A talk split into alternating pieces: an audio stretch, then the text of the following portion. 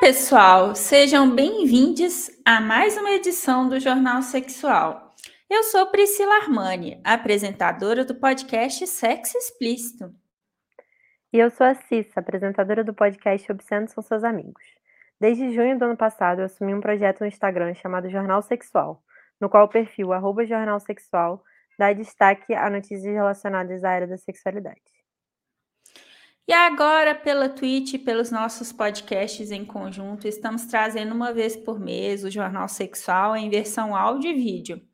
Nesta quinta edição, que está um pouquinho atrasada, traremos as principais notícias dos meses de abril e maio da área da sexualidade e que repercutiram muito. Então, vamos lá? Vamos. E a gente começa com uma das notícias mais tristes que esse ano vai ter, dependendo do resultado das eleições. O garimpo ilegal e desmatamento da floresta amazônica andou a passos largos e financiados durante o governo Bolsonaro. Não se restringiu apenas à floresta pública, mas adentrando inclusive terras indígenas. Como sabemos, os Yanomamis sumiram por algum tempo mês, ao longo do mês passado, mas antes disso acontecer já havíamos tido denúncias de garimpeiros que exigiam sexo com mulheres e meninas indígenas em troca de comida. A situação é muito triste, assim, os, os não sei para quem lembra, né, mas vale sempre refrescar a memória eles sumiram, reapareceram e, enfim, saíram do lugar onde eles estavam por causa desse dessa invasão do garimpo ilegal, assim, que é bastante legalizado no governo Bolsonaro, não que seja por lei permitido, mas, né, na prática é. E o que é muito triste dessa notícia, assim, de estarem pedindo os favores sexuais a meninas e mulheres em troca de comida, é que isso é uma prática comum, né? Na verdade, isso já está acontecendo no Brasil há mais de 500 anos. E, enfim, continua a acontecer, e o fato disso não nos chocar como deveria chocar, ou o fato de ainda acontecer não ser um dos maiores absurdos do mundo, é uma das coisas mais tristes, assim, para mim, que tem. É, é, é, esse seu comentário e essa notícia me, lembrar, me lembraram de uma série da Netflix que tem é, contando a história do Brasil, é, que é uma série brasileira muito boa, assim. E num dos depoimentos tem o depoimento do Ailton Krenak, que é assim um, um, um representante indígena e um, um, conhecedor de vários assuntos, assim, um cara fenomenal. E tem uma parte que eles falam de conflitos históricos e tal. E aí ele vira e fala que para os indígenas nunca teve paz. A guerra sempre aconteceu e continua a acontecer até hoje, assim. Eles falam, ah, paz. Ele fala que paz. A gente nunca teve paz. Então, acho que é bem nesse sentido, assim. É... Infelizmente, assim, os, os nossos povos originários são tratados com muito desrespeito desde sempre, assim, algumas administrações tiveram mais aceno, né, com relação às questões e as demandas deles, mas no geral, elas foram em boa parte da história ignoradas, né? Então, é, a gente pode dizer que é, se esse governo não se importa com direitos humanos, com o direito dos indígenas, então, muito menos, né? Com certeza. Qual o nome da série, Pri? Ah, eu vou, eu tenho que lembrar. Quer ver? Quem sabe faz ao vivo, gente. Aqui procurando o nome da série de história do Brasil. É porque é uma série muito boa, porque, inclusive, é, ela desfaz alguns mitos. Chama Guerras do Brasil.doc. É uma série documental. Guerras do Brasil, ah, ela é muito boa. É, a galera que fez história comigo na faculdade me disse para ver, assim, foi aprovada por vários historiadores.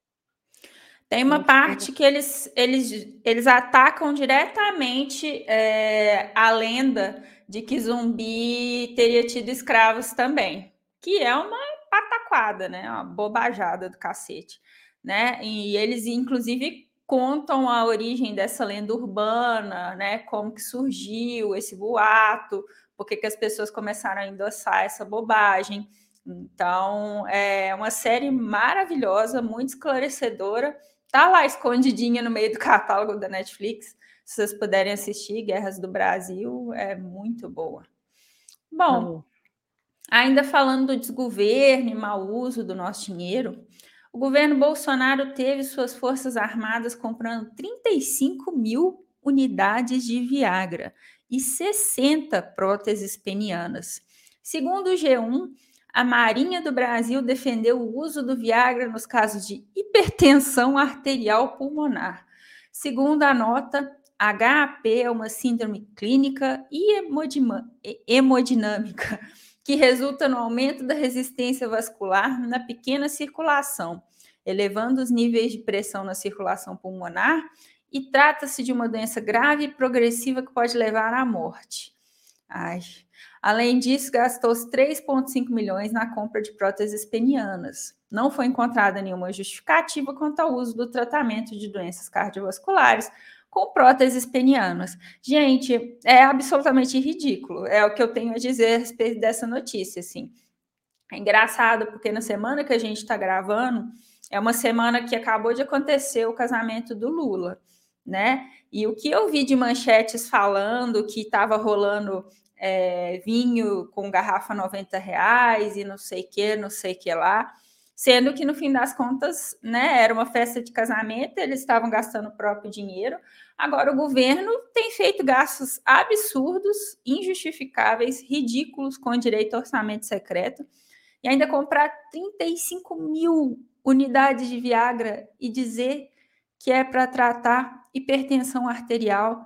Até tem essa função Viagra, mas vamos combinar, né, gente? Provavelmente os únicos que vão gastar com um medicamento desse. Gente, tem muitos medicamentos que tratam hipertensão arterial pulmonar, desculpa, sabe? E as próteses, então? As próteses sequer se deram ao trabalho de criar uma desculpa.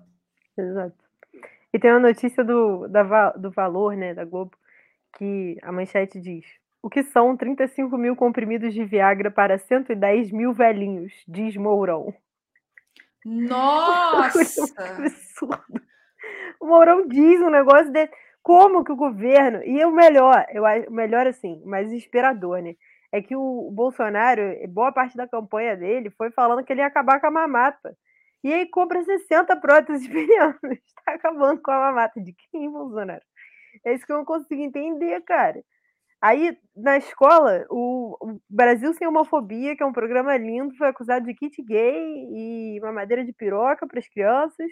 Só que no governo Bolsonaro você tem kit cloroquina, kit, kit Viagra, kit próteses penianas, kit leite condensado, assim, tipo é, é sei lá, é, eu, tô, eu tenho uma parte de mim, eu sou muito pessimista, né, naturalmente, mas tem uma parte de mim tão feliz que está chegando ao fim, sabe? E eu tenho que lembrar que, tipo, talvez não chegue ao fim, mas, mas eu espero que sim, sabe? É, a gente tem que ter esperança, é o que nos move e fazer o que a gente puder, né? Para informar as pessoas de que esse governo é uma piada de mau gosto. Falando em piadas, a Piauí publicou, a Piauí Herald, né, que faz piadas, é, eles publicaram, enfim, zoando essa situação toda, é, que diz, como é? O consumo excessivo do Viagra, né, do medicamento, quando somado à ingestão de doses cavalares de leite condensado, pode levar a esse tipo de quadro, explicou um dos cientistas envolvidos no projeto. O indivíduo passa a ter total, total descaso com antigas paixões, como pintura de meio fio e desenvolve uma obsessão pelo processo democrático que nunca o atraiu, zoando os, os militares que agora finalmente resolveram que vão falar de democracia por causa do Viagra. Muito bom, cara. Enfim. Passando para a próxima notícia, né? É, falando de notícias boas, nos episódios do ano passado, não, do início do ano, perdão, a gente falou de muitos escândalos sexuais envolvendo a igreja. Parece que a gente não passou de forma desapercebida pelo Papa, que passou a exigir uma auditoria anual sobre a proteção de crianças contra o abuso sexual na igreja. A auditoria foi criada em 2014 e, segundo o Globo, a comissão teve um começo difícil, com vários membros renunciando frustrados, reclamando ter encontrado a resistência interna. Em março, no entanto, ela ganhou força quando a Constituição atualizada do Vaticano a colocou no Departamento Doutrinário, que regulamenta casos de abuso. Francisco disse que queria um relato confiável anual sobre o que está sendo feito atualmente e o que precisa mudar para proteger crianças e adultos vulneráveis do clero predador. Essa notícia muito boa. Se não me engano, foi a edição de fevereiro que a gente comentou várias e várias e várias notícias assim pelo mundo de abusos sexuais é, dentro do corpo da igreja, né? Eu acho muito, muito bom. Eu ainda acho que a igreja tem que discutir realmente a questão da, do celibato, que é um problema gigantesco, mas pelo menos, né, existe algum nível de, sei lá, vontade de investigar isso assim internamente. É, assim, eu, eu queria entender o que que justifica celibato em 2022, sinceramente. Assim, porque ah, é para proteger patrimônio? A essa altura do campeonato, gente, tanto patrimônio que a igreja tem e pode querer ter se ela quiser, ao poder que a igreja tem, sabe? Que bobajada, sabe? E, e essa questão da, da, da fé e, e da sexualidade são duas coisas que são muito diferentes entre si. Você ter é, uma vida sexual ativa, obviamente, não te impede de ter uma vida de fé, de ter uma vida dedicada a, também à igreja. Isso é uma bobajada do cacete. Agora, realmente, essa é uma notícia muito boa. Eu espero que de fato haja um empenho real com relação a isso, porque é, a igreja já está fazendo mal para as pessoas já tem muito tempo durante o nazismo, não se opôs, né? Historicamente falando, a igreja católica, assim, não tem nem o que dizer, né? Então, assim, isso para mim é o mínimo do mínimo que eles deveriam fazer. E ter um, um Papa que de fato pareça estar empenhado nisso é algo animador, né? Vamos ver se isso de fato, né, se reflete na realidade, né? Porque o que a gente vê dos casos é alguém faz denúncia, outras pessoas também denunciam, aí a igreja vai lá e muda a pessoa de paróquia, né? Isso é o que normalmente acontece. E aí surgem novos casos na nova paróquia, a pessoa vai lá e muda de novo, sabe? É algo ridículo, para dizer o mínimo. É. E eu acho que tem aquela questão que a gente sempre fala aqui, né, Pri? Que a gente, enquanto pessoas que trabalham e acreditam na educação sexual, o ideal é que se previna um incêndio, não que fique apagando incêndio. Então, é uma notícia boa? Maravilhosa. Excelente. Mas ainda falta esse espaço de falar como é que a gente vai prevenir, em vez Sim. de falar como é que a gente vai denunciar e caçar as pessoas que já fizeram. Com certeza. Bom, uma outra notícia que repercutiu bastante na imprensa foi a fala do presidente Lula sobre o aborto. No início do mês de abril, o candidato falou ser contra o aborto, mas que, independente disso, a questão deveria ser encarada como uma questão de saúde pública e que o Estado deve ser responsável por cuidar do procedimento, uma vez que ele existe e quem pode arcar financeiramente sai do país para ter um aborto seguro. Lula coberto de razão nessa questão. Aborto é, de fato, desde sempre uma questão de saúde pública Existe posicionamento da OMS a respeito disso, a gente já inclusive falou disso em outras edições do Jornal Sexual. Então, assim, é, o que me deixou um pouco chateada e talvez até um pouco irritada foi o posicionamento de algumas pessoas da esquerda, do tipo, ah, porque não é hora dele falar disso. Ah, é porque ele está em campanha e está falando de assunto polêmico. Gente, mas ele tem que se posicionar mesmo. E eu acho, inclusive, que ele falou isso para dar um recado para as pessoas que gostariam que o aborto fosse uma política de saúde pública aqui no Brasil, mas não falam nada publicamente, porque tem medo de se posicionar. Sabe, eu tenho certeza que tem muitos eleitores e eleitoras que pensam igual Lula, mas aborto é um tabu. É, a gente sabe que é difícil conversar sobre isso no Brasil, Todas as questões relacionadas à sexualidade são muito difíceis de serem faladas, né, no Brasil. Então, eu tenho certeza que tem muitos eleitores dele que concordam com essa fala dele, mas simplesmente não se manifestam. É, eu acho que tem uma questão aí também, né? Porque isso, isso assim, é inegável, né? Que o Lula ele faz política de uma forma, pô, exemplar no Brasil. E essa fala, tipo, ah, eu sou contra, mas é uma questão de saúde pública, eu acho que é exatamente para é, para falar com essas pessoas que são de fato muito contra, né? Independente de ser uma questão de saúde pública. Mas eu acho que tem um fator aí que é todo mundo é contra o aborto, né? Mulheres não querem abortar também. Assim. Ninguém quer fazer um aborto. Eu, eu, gost... eu, pelo menos, gostaria muito que tivesse educação sexual, que a gente tivesse acesso a todos os métodos contraceptivos possíveis existentes, que os contraceptivos tão prometidos masculinos de fato viessem para o Brasil, fossem acessíveis, que todos eles estivessem no SUS, não sei o quê. Para aborto é uma medida assim de extrema urgência, sabe? E eu acho que isso é curioso, né? A gente tem muitos dados falando que quando você tem educação sexual na escola, você diminui o índice de aborto. Então, eu espero muito, assim. Acho que eu estou otimista nessa edição, Pri. Eu espero muito que, dado o resultado das eleições da forma que a gente gostaria que ela acontecesse, no ano que vem a gente comece a discutir educação sexual de uma forma estruturalizada dentro da escola, apesar do homeschooling, apesar da nova BNCC, enfim, tentar conver é, converter, não, reverter essas questões, assim. Certeza. É. Esse mês também o STJ, numa outra notícia importante, tomou duas decisões relacionadas à sexualidade na corte. A primeira delas, um pouco mais complexa, é que a nudez não é indispensável para caracterizar a exposição sexual de menores. Segundo o site do órgão, a decisão se deu por conta de um caso específico, que, de acordo com a denúncia, o acusado, com evidente intuito de satisfação da própria lascívia, segundo o STJ, teria fotografado duas adolescentes em poses sensuais, usando apenas lingerie e biquíni. E aí, o Tribunal Estadual manteve a, absol absolvição decidida em primeira instância, que entendeu que para a conduta do acusado fosse enquadrada nos artigos etc, etc, as fotografias deveriam exibir órgãos genitais da vítima ou apresentá-las em, em cenas de sexo explícito ou pornográfico.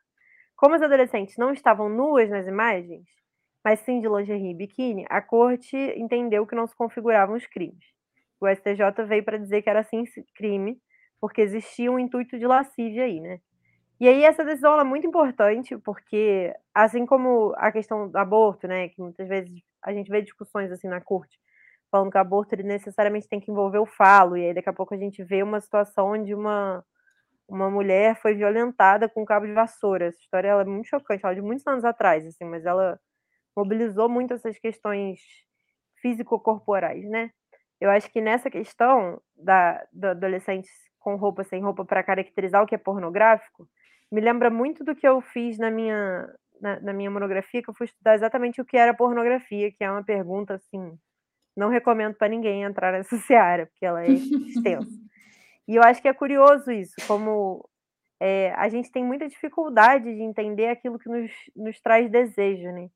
e de como, nesse caso, o desejo, sendo por pessoas menores de 18 anos, ele é ilegal, ainda bem, e deve ser mesmo, mas se torna algo complexo a partir do momento que a gente fala desse lugar do não, mas está só de biquíni e lingerie, porque a gente permite que mulheres estejam de biquíni e lingerie nos outdoors, nos pôsteres, nas propagandas de cerveja, etc., de uma forma que não é considerada pornográfica, porque na verdade existe uma permissividade assim muito grande disso, né?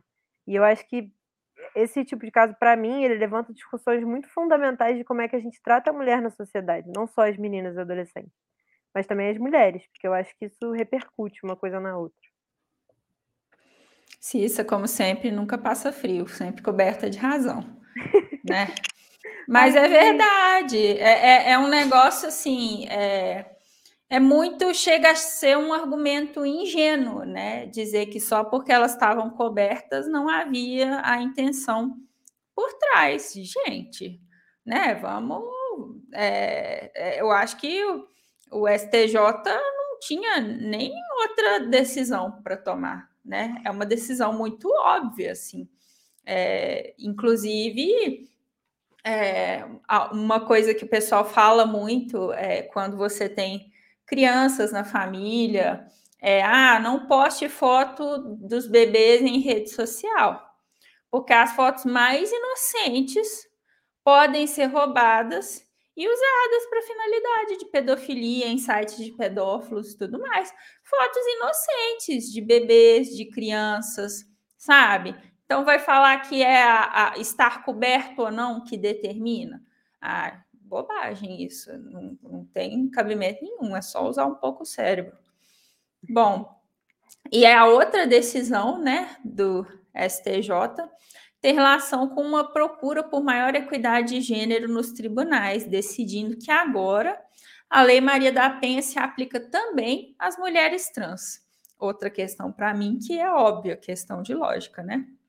Mas, abrindo aspas, né, na notícia do Nexo Jornal, o entendimento foi firmado em julgamento realizado para analisar recurso do Ministério Público de São Paulo contra uma decisão do Tribunal de Justiça do Estado, que negou medidas protetivas a uma mulher trans que sofre agressões do seu pai.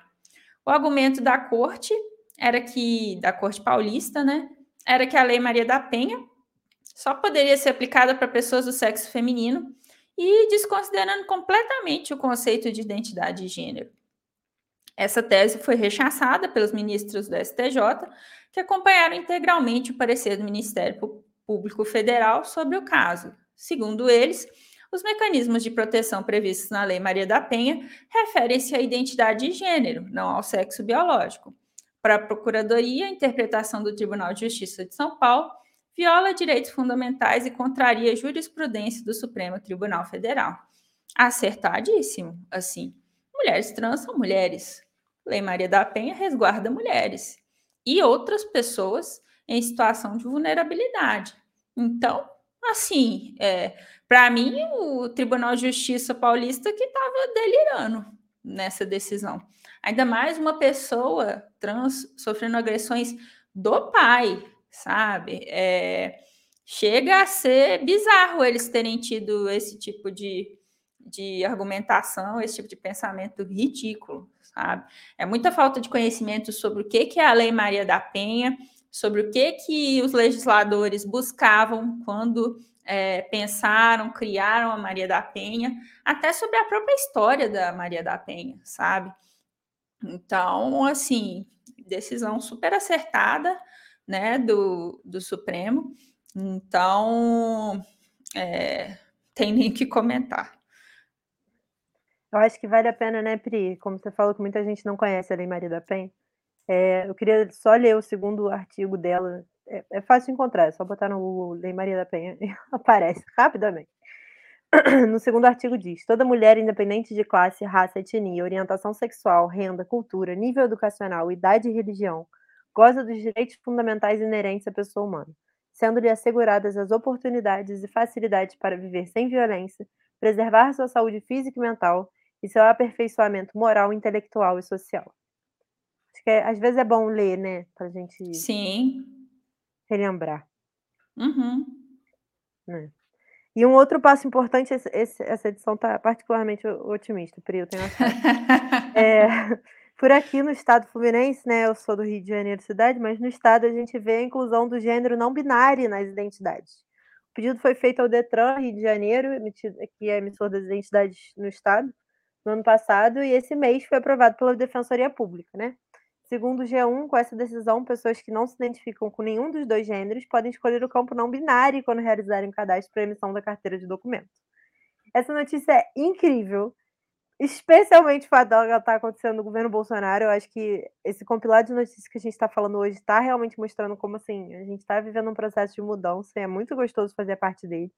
Mas também é uma notícia extremamente preocupante, porque eu fico pensando, pessoas que têm isso na identidade, se forem paradas, por exemplo, sei lá, né, para um policial, coisa assim, ou numa entrada de festa, tudo mais, também é, viver numa sociedade onde ainda existe esse ah, incentivo ao preconceito mesmo. O Brasil incentiva o preconceito.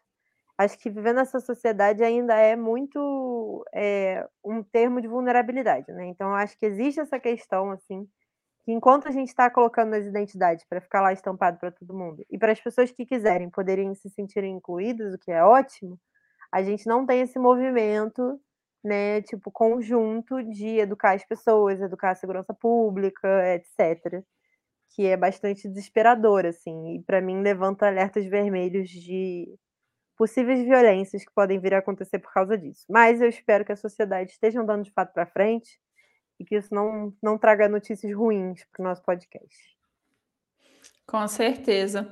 É, é triste é, porque as coisas, é, algumas políticas públicas aqui no Brasil, elas não se dialogam entre si. E aí você estava é. citando esse caso, né? E eu vou citar um outro caso. Eu fiz um episódio do podcast sobre a lei contra a violência psicológica. E aí, nesse episódio, eu falei também da política do sinal vermelho, que é uma política de que a mulher, se ela é vítima de uma situação de violência, ela pode fazer um X vermelho na mão, E aí ela pode ir em alguns estabelecimentos com esse X vermelho na mão e não precisa falar nada, que ela tem que ser acolhida. É, a pessoa que atender tem que, é, de alguma forma, acolhê-la naquela denúncia, né? E, inclusive, se ela estiver na presença do agressor, a pessoa precisa ter muito tato, né? De forma que ela seja, a denúncia dela seja recebida e, posteriormente, uma equipe policial vá até a casa dela e tudo mais. O que, que acontece? Quando eu fiz essa entrevista, eu perguntei, tá, mas e aqui na lei diz que a pessoa pode ir é, com o X vermelho na mão, falar que né, não precisa expressar verbalmente, pode ir em repartições públicas. Quais repartições públicas que a pessoa pode ir? Porque isso não está descrito na lei. Então, assim, será que os funcionários públicos vão receber treinamento para receber essas pessoas? Para saber o que fazer caso uma mulher apareça com o X vermelho na mão? Não tem nada prevendo a respeito disso, né? Então, assim, tem alguns lugares que já estão bem engajados nessa campanha, você percebe que às vezes as próprias farmácias fazem é, treinamento dos seus funcionários para receberem e tal, acolherem essas mulheres, como acolher, o que fazer nessa situação. Mas se criou a legislação, se faz campanha sobre a legislação, mas não se treina as pessoas para acolher essas mulheres. Então, assim, a polícia precisa passar por um treinamento para explicar o que, que são pessoas não binárias, por que, que a gente tem que respeitar a livre manifestação dessas pessoas, sabe? a polícia e toda uma cadeia de serviços públicos que vão atender essas pessoas não binárias com isso escrito na identidade delas, sabe? Então, é, a, o Brasil é muito bom de fazer lei, mas às vezes não é bom de executar por causa disso, porque não se pensa na cadeia como um todo, né? Às vezes é um carinho seu, né, Pri? às vezes não. Mestre nisso. O texto é sempre incrível, assim, a prática, porra. É, mas deixa eu contar a fofoca, já que você tá falando da polícia aí, né? Essa semana, Uhum. essas duas últimas semanas, eu acho, que eu tive que ligar pra polícia duas vezes por situações muito diferentes. A primeira vez eu estava em casa e eu ouvi barulhos, assim, de um vizinho e eu ouvi o que parecia ser uma mulher gritando. Eu liguei pra polícia, expliquei a situação tudo mais, eles disseram: "Mas não podia ser o próprio dono da casa?" Será que ela não estava gritando porque caiu alguma coisa?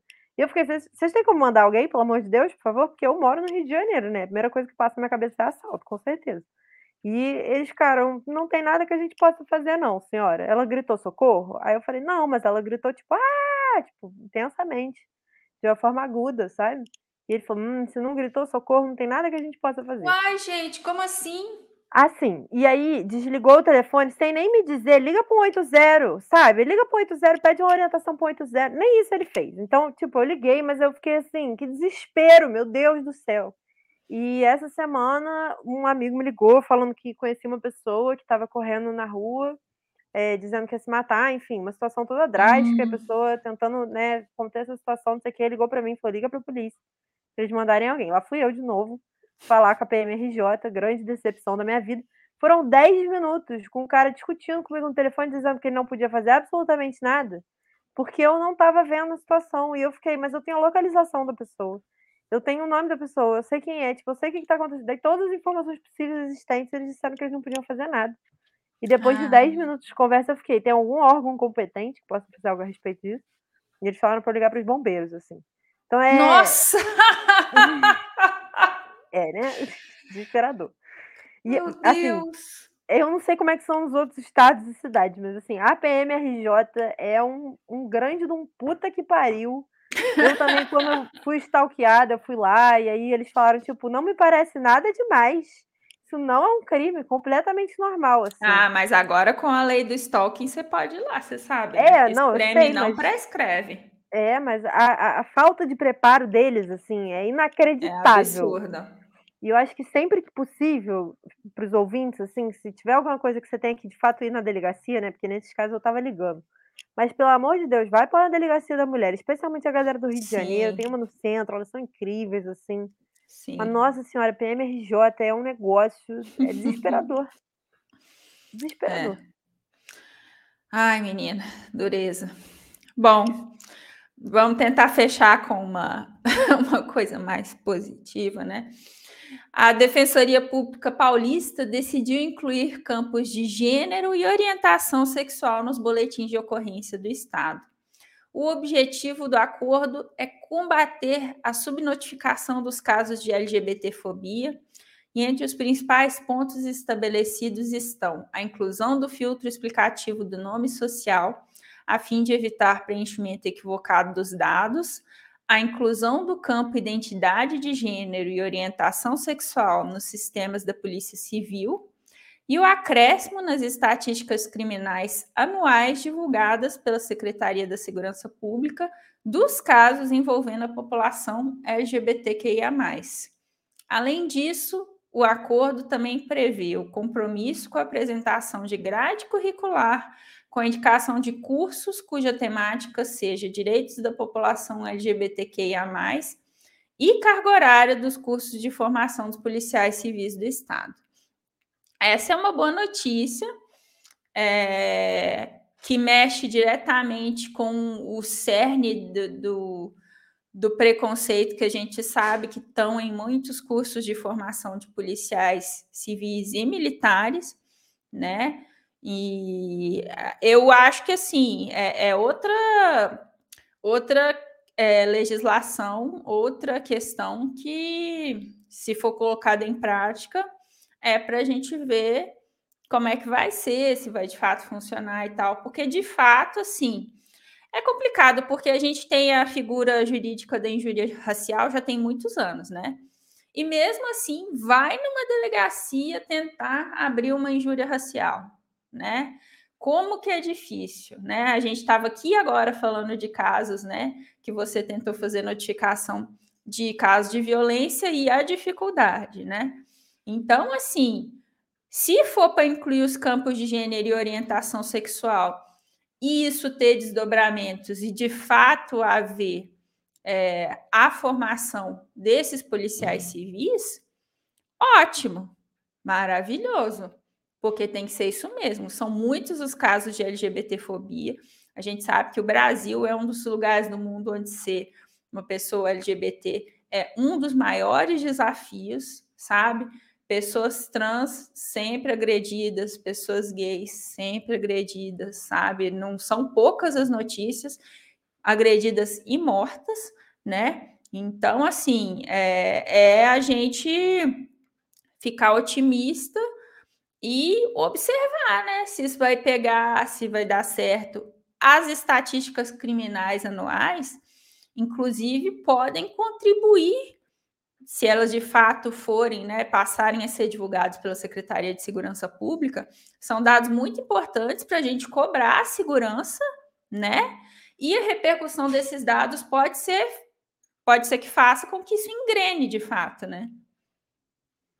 É, eu espero que tenha esse treinamento mesmo, assim, seja um treinamento qualificado, né? Porque, enfim, só, só Deus sabe os horrores que acontecem dentro das, das polícias, assim, brasileiras.